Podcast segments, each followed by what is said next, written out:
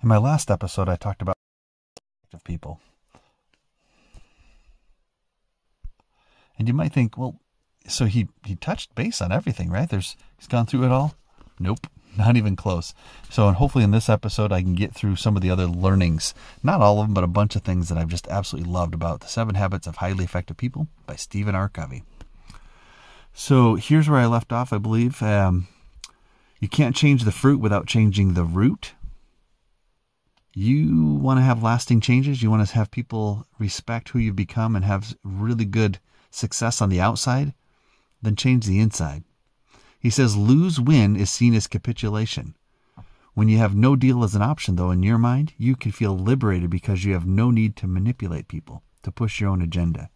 In other words, if it looks like it's going to be a lose lose situation, or even if it's a lose win, I think you can, you don't have to keep pushing. You can agree to disagree and, and move on.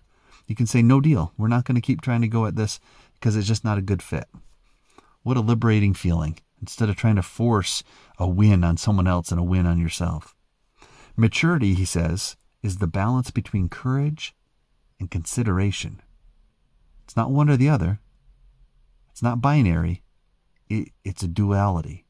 Maturity is the balance between courage and consideration. Having the courage to bring up challenges in your relationship so you can get better, but being considerate enough to find the good in others and to bring it up with compassion, to discuss issues in a very non combative way or in, in a way that doesn't point the finger at others.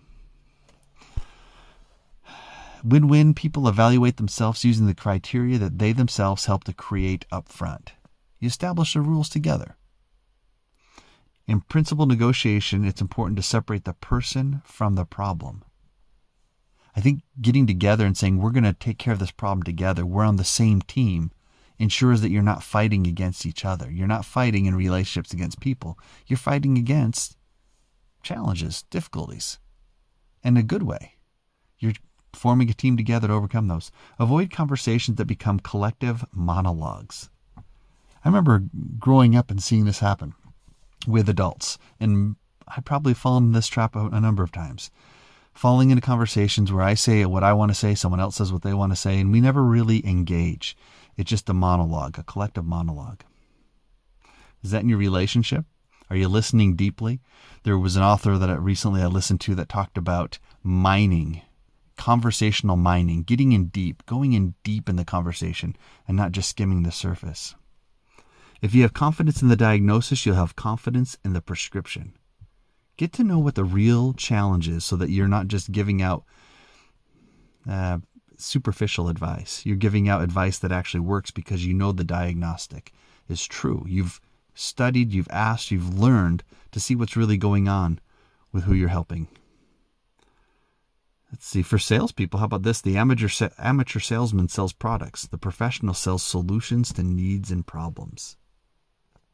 I think we're all salespeople, not in a manipulative sort of way, but we're all trying to teach, help others get what they want. So we're we're selling something, something we believe in. Do we understand that we're not selling products, but we're selling solutions to true needs and problems? Key to good judgment is understanding, but you need to first seek to understand. All right, what else we got on here? The more deeply you understand other people, the more you appreciate them. Have you ever heard that uh, that we are down on something that we're not up on? We tend to be down on people, think that they're not very worthy of us when we don't understand them, when we haven't sought to learn about them. The more you appreciate, the more reverence you have for them. Let's see, he talks about synergy, that if you plant, plant certain plants to close together, the roots commingle and improve the quality of soil that so both the plants will grow better than if they were separated. What a great analogy for marriage.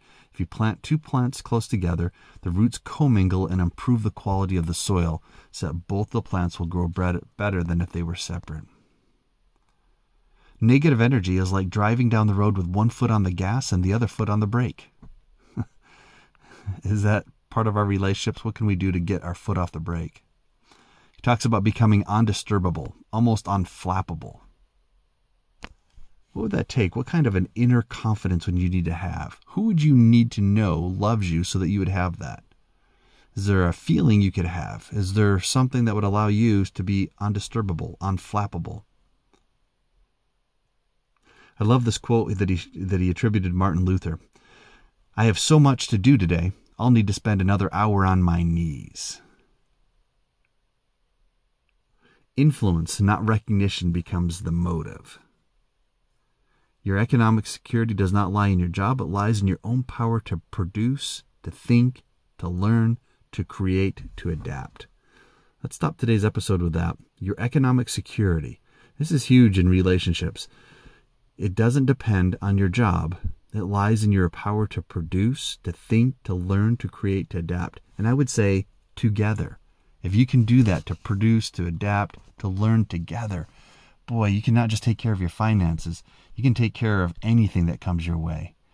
It's been said that if there's enough money, then maybe your problem isn't a problem after all. And I would say if there's enough faith, if there's enough working together, if there's enough thinking, if there's enough believing, then perhaps your problems can be solved. Good luck.